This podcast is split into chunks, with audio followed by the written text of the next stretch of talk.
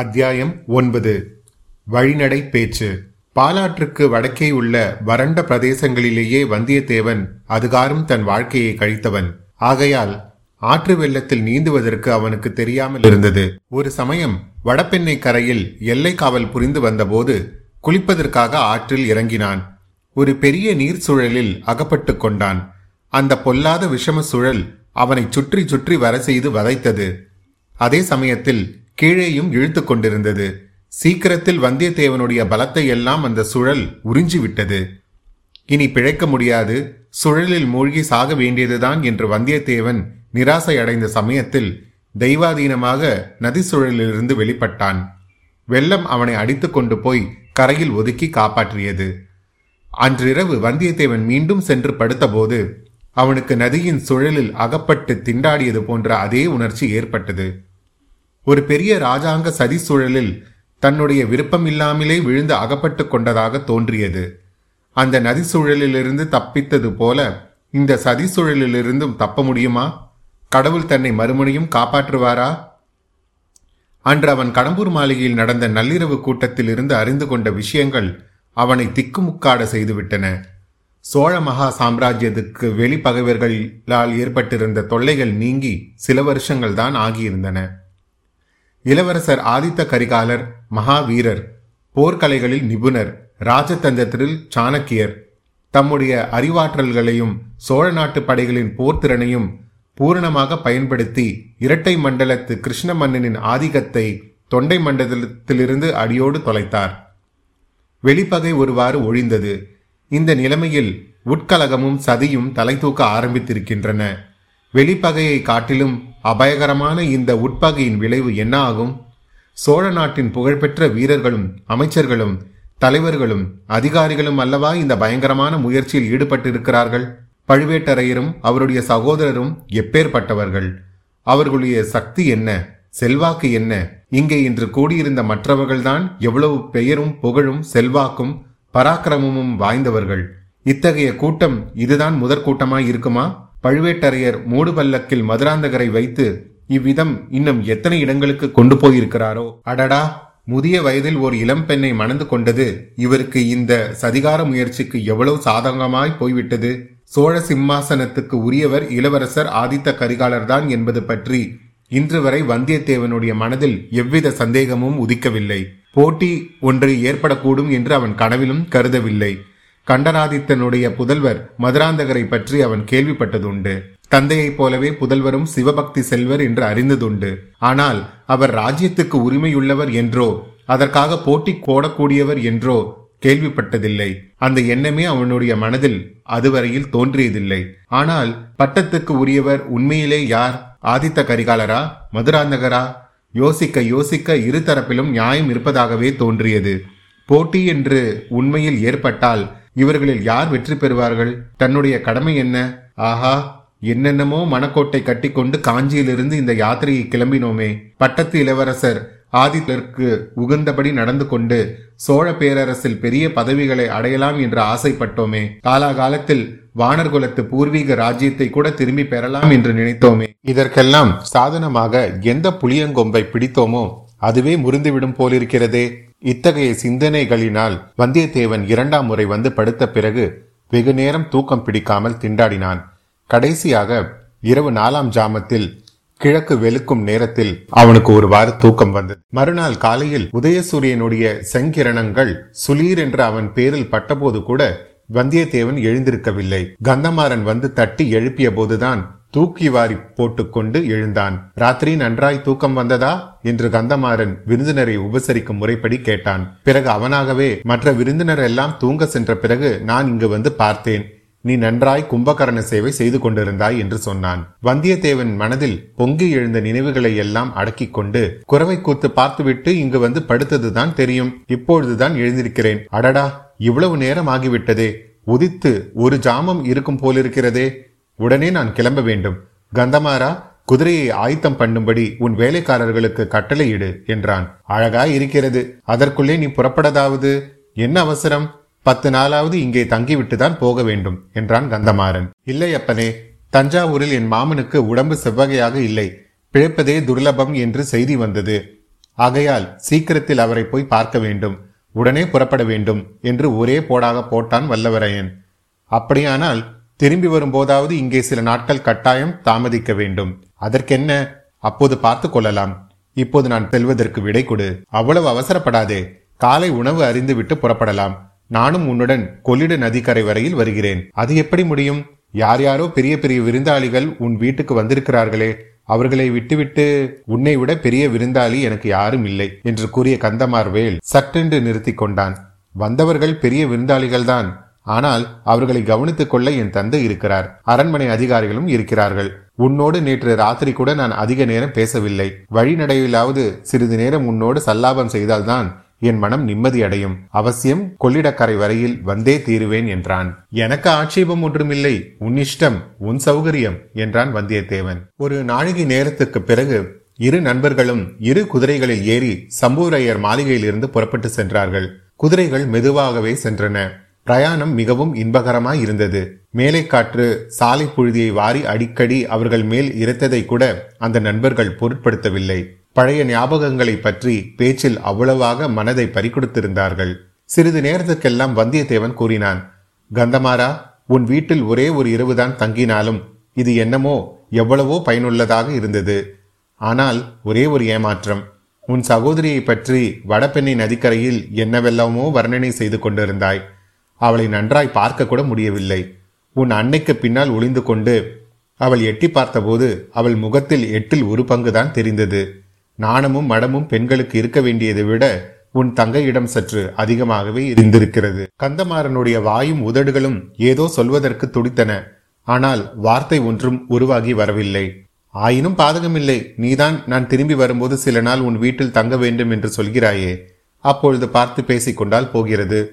அதற்குள் உன் தங்கையின் கூச்சமும் கொஞ்சம் நீங்கி விடலாம் அல்லவா கந்தமாரா உன் சகோதரியின் பெயர் என்னவென்று சொன்னாய் மணிமேகலை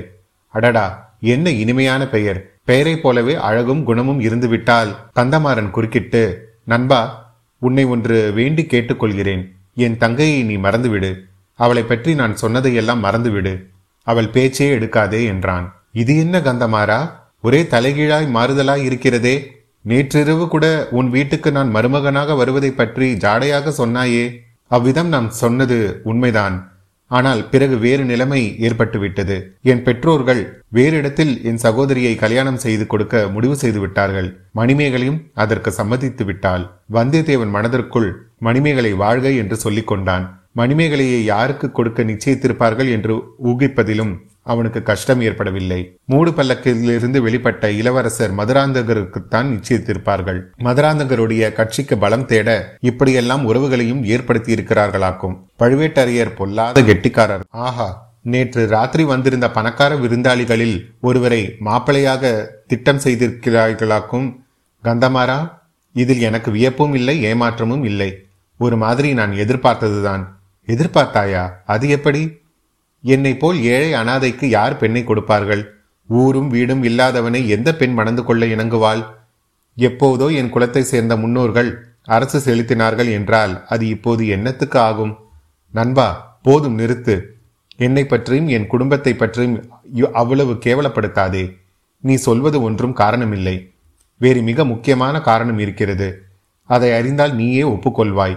ஆனால் அதை நான் இப்பொழுது வெளிப்படுத்துவதற்கில்லை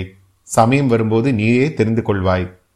கந்தமாரா இது என்ன ஒரே மர்மமாகவே இன்றைக்கு நீ பேசிக்கொண்டே வருகிறாய் அதற்காக என்னை மன்னித்து விடு உன்னிடம் கூட நான் மனம் விட்டு பேச முடியாதபடி அப்படி ஒரு பெரிய காரியம்தான் எது எப்படியானாலும் நம்முடைய சிநேகத்துக்கு எவ்வித பங்கமும் வராது என்பதை நம்பு விஷயம் வெளியாக வேண்டிய சமயம் வரும்போது ஓட்டமாக ஓடி வந்து உன்னிடம்தான் முதலில் சொல்வேன் அதுவரையில் என்னிடம் நம்பிக்கை வைத்திரு உன்னை நான் என்னாலும் கைவிட மாட்டேன் என்னை நம்பு இந்த வாக்குறுதிக்காக ரொம்ப வந்தனம் ஆனால் என்னை கைவிடும்படியான நிலைமை என்ன என்பதுதான் தெரியவில்லை அப்படி நான் இன்னொருவரை நம்பி பிழைக்கிறவனும் அல்ல கந்தமாரா என்னுடைய உடைவாளையும் கைவேலையுமே நான் நம்பியிருப்பவன் இந்த உடைவாளையும் வேலையும் உபயோகிக்க வேண்டிய சந்தர்ப்பம் சீக்கிரத்தில் வரலாம் அப்போது நாம் இருவரும் ஒரே கட்சியில் நின்று தோளோடு தோல் சேர்ந்து போரிடுவோம் அதனால் உன்னுடைய நோக்கமும் கைகூடும் இது என்ன ஏதாவது யுத்தம் சீக்கிரம் வரும் என்று எதிர்பார்க்கிறாயா அல்லது ஈழ நாட்டில் நடக்கும் யுத்தத்துக்கு போகும் உத்தேசம் உனக்கு உண்டா ஈழத்துக்கா ஈழத்தில் நடக்கும் அழகான யுத்தத்தை பற்றி கேட்டால் நீ ஆச்சரியப்பட்டு போவாய் ஈழத்தில் உள்ள நம் வீரர்களுக்காக சோழ நாட்டில் இருந்து அரிசியும் மற்ற உணவுப் பொருட்களும் போக வேண்டுமாம் வெட்கக்கேடு நான் சொல்லுவது வேறு விஷயம் கொஞ்சம் பொறுமையாய் இரு சமயம் வரும்போது சொல்லுகிறேன் தயவு செய்து தற்போது என் வாயை பிடுங்காதே சரி சரி உனக்கு விருப்பம் இல்லை என்றால் ஒன்றும் சொல்ல வேண்டாம் வாயை கூட திறக்க வேண்டாம் அதோ கொள்ளிடமும் தெரிகிறது என்றான் வந்தியத்தேவன் உண்மையில் சற்று தூரத்தில் கொள்ளிட பெருநதியின் வெள்ளம் தெரிந்தது சில நிமிஷ நேரத்தில் நண்பர்கள் நதிக்கரையை அடைந்தார்கள் ஆடி புது பிரவாகம் அந்த மா நதியினிலே கரை புரண்டு சென்றது மறுகரை வெகு தூரத்தில் இருப்பதாக தோன்றியது மறுகரையில் உள்ள மரங்கள் சிறிய செடிகளைப் போல் தெரிந்தன செக்க சிவந்த பெருநீர் வெள்ளம் சுழிகளும் சுழல்களுமாக வட்டவடி கோலங்களை போட்டுக்கொண்டு கொம்மாலம் அடித்துக்கொண்டு கரையை உடைக்க பிரயத்தனம் செய்து கொண்டு ஹோ என்று இறைந்து கொண்டு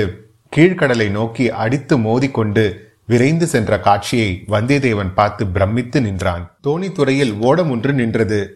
ஓடம் தள்ளுவோர் இருவர் கையில் நீண்ட கோள்களுடன் ஆயத்தமாய் இருந்தார்கள் படகில் ஒரு மனிதர் ஏற்கனவே ஏறியிருந்தார் அவரை பார்த்தால் பெரிய சிவபக்த சிகாமணி என்று தோன்றியது கரையில் வந்து கொண்டிருந்தவர்களை பார்த்து சாமி படகில் வரப்போகிறீர்களா என்று படகோட்டிகளில் ஒருவன் கேட்டான் ஆம் இவர் வரப்போகிறார் கொஞ்சம் படகை நிறுத்து என்றான் கந்தமாறன் இரு நண்பர்களும் குதிரை மீதிலிருந்து கீழே இறங்கி குதித்தார்கள் யோசனை இல்லாமல் வந்துவிட்டேனோ இந்த குதிரையை என்ன செய்வது படகில் ஏற்ற முடியுமா என்று வந்தியத்தேவன் கேட்டான் தேவையில்லை நம்மை தொடர்ந்து இதோ இரண்டு ஆட்கள் வந்திருக்கிறார்கள் ஒருவன் உன் குதிரையை இங்கிருந்து கடம்பூருக்கு இட்டுச் செல்வான் இன்னொருவன் உன்னுடைய படகில் ஏறி வந்து அக்கறையில் உனக்கு வேறு குதிரையை சம்பாதித்துக் கொடுப்பான் என்றான் கந்தமாறன் ஆஹா எவ்வளவு முன் யோசனை நீ அல்லவோ உண்மையான நண்பன் என்றான் வந்தியத்தேவன் பாலாற்றையும் பெண்ணையாற்றையும் போலத்தான் கொள்ளிடத்தை பற்றி நீ நினைத்திருப்பாய் இதில் குதிரையை கொண்டு போக முடியாது என்று நீ எண்ணி இருக்க மாட்டாய் ஆமாம் அவ்விதம் உங்கள் சோழ நாட்டு நதியை பற்றி அலட்சியமாய் நினைத்ததற்காக மன்னித்து விடு அப்பப்பா இது என்ன ஆறு இது என்ன வெள்ளம் சமுத்திரம் போல் அல்லவா பொங்கி வருகிறது இரு நண்பர்களும் ஒருவரை ஒருவர் தழுவிக்கொண்டு விடைபெற்று கொண்டார்கள் வந்தியத்தேவன் நதிக்கரையோரமாக சென்று படகில் ஏறினான் கந்தமாறனுடன் வந்த ஆட்களில் ஒருவனும் ஏறிக்கொண்டான் படகு புறப்படுவதற்கு சித்தமாய் இருந்தது ஓடக்காரர்கள் கோல் போட ஆரம்பித்தார்கள் திடீரென்று கொஞ்ச இருந்து நிறுத்து நிறுத்து படகை நிறுத்து என்று ஒரு குரல் கேட்டது ஓடக்காரர்கள் கோல் போடாமல் கொஞ்சம் தயங்கி நின்றார்கள் கூவிக்கொண்டு ஓடி வந்தவன் அதிவிரைவில் கரைக்கருகில் வந்து சேர்ந்தார் முதல் பார்வையிலேயே அவர் யார் என்பது வந்தியத்தேவனுக்கு தெரிந்து போயிற்று அவர் ஆழ்வார்க்கடியான் நம்பியேதான் வருகிறவர் வைஷ்ணவர் என்பதை அறிந்ததும் படகில் இருந்த சைவர் விடு படகை விடு அந்த பாஷாண்டியுடன் நான் படகில் வரமாட்டேன் அவன் அடுத்த படகில் வரட்டும் என்றார் ஆனால் வந்தியத்தேவன் ஓடக்காரர்களை பார்த்து கொஞ்சம் பொறுங்கள் அவரும் வரட்டும் படகில் நிறைய இடம் இருக்கிறது ஏற்றிக்கொண்டு போகலாம் என்றான் ஆழ்வார்க்கடியாரிடமிருந்து நேற்றிரவு நிகழ்ச்சிகளை பற்றி பல விஷயங்களை கேட்டு தெரிந்து கொள்ள வந்தியத்தேவன் விரும்பினான் அத்தியாயம் ஒன்பது நிறைவுற்றது இன்று நாம் அறிவோன் தமிழ் பகுதியில் காணவிருக்கும் சொற்கள் செவ்வகையாக என்றால் நன்றாக சல்லாபம் என்றால் இதமான உரையாடல் இந்த சல்லாபம் என்ற வார்த்தை சமகாலத்தில் அதன் பொருள் மருவி வேறு பல அர்த்தங்களை தருகின்றது ஆனால் அதன் உண்மையான பொருள் என்னவென்றால் இதமான உரையாடல் அறிவோம் வரலாறு பகுதியில் நாம் இன்று காணவிருப்பது ஆதித்த சோழரை பற்றி ஆதித்த சோழன் கோபுரகேசரி விஜயாலய சோழரின் மகன் இவர் தன் தந்தையுடன் திருப்புரம்பியம் போரில் பங்கேற்று பல்லவ மன்னன் அபராஜிதவர்மனை கொன்று தொண்டை நாட்டை பற்றியவர் இவரது ஆட்சியில் பல்லவ மன்னர் அபராஜிதன் மீது திட்டமிட்டு தாக்குதலை நடத்தி பின்னர் நடந்த போரில் அவர் யானை மீது ஏறி அபராஜிதரை கொன்றார் இது தொண்டை மண்டலத்தில் பல்லவ ஆட்சியின் முடிவை ஏற்படுத்தியது மற்றும் பல்லவ ராஜ்யம் முழுவதும் சோழ பிரதேசமாக மாற்றியது இந்த வெற்றியின் மூலம் முதலாம் ஆதித்த சோழனுக்கு தொண்டை நாடு பாவின ராஜகேசரி வர்மன் என்ற பெயர் சூட்டப்பட்டது முதலாம் ஆதித்ய சோழர் காவேரியின் கரையில் சிவனுக்காக நூத்தி எட்டு கோயில்களை கட்டியதாக அறியப்படுகிறது கன்னியாகுமரி கல்வெட்டு மூலம் ஆதித்த சோழன் கோதண்டராமன் என்ற குடும்ப பெயரில் அறியப்பட்ட தகவல் நமக்கு கிடைக்கிறது மேலும் அதிதீஸ்வரர் என்றும் அதன் கல்வெட்டுகளில் குறிப்பிட்டுள்ளது தொண்டைமன்னூர் அருகே கோதண்டராமேஸ்வரர் என்ற ஒரு கோயிலும் இப்பொழுது வரை உள்ளது இது முதலாம் ஆதித்ய சோழனால் கட்டப்பட்டதாக தெரிய வருகிறது எட்நூத்தி எழுபத்தி இரண்டு முதல் தொள்ளாயிரம் ஆண்டில் நடுவில் திருவண்ணாமலையில் உள்ள அண்ணாமலையார் கருவறையையும் திருத்தி அமைத்துள்ளார் என்றும் செப்பேடுகள் கூறுகின்றன சித்தூர் மாவட்டம் காலாத்தியின் அருகே உள்ள தொண்டை மாநாடு என்னும் இடத்தில் ஆதித்த சோழர் உயிர் பிரிந்தது அவரது மகன் பராந்தகன் அவர் இருந்த இடத்தில் அவருக்கு பள்ளிப்படை அமைத்தார் இது தற்காலத்தில் கோதண்ட ராமேஸ்வரம் என்றும் ஆதித்தீஸ்வரம் என்றும் அழைக்கப்பெறுகிறது மீண்டும் உங்களை அடுத்த அத்தியாயத்தில் சந்திக்கும் வரை உங்களிடமிருந்து விடைபெறுவது உங்கள் அசோக் நன்றி வணக்கம்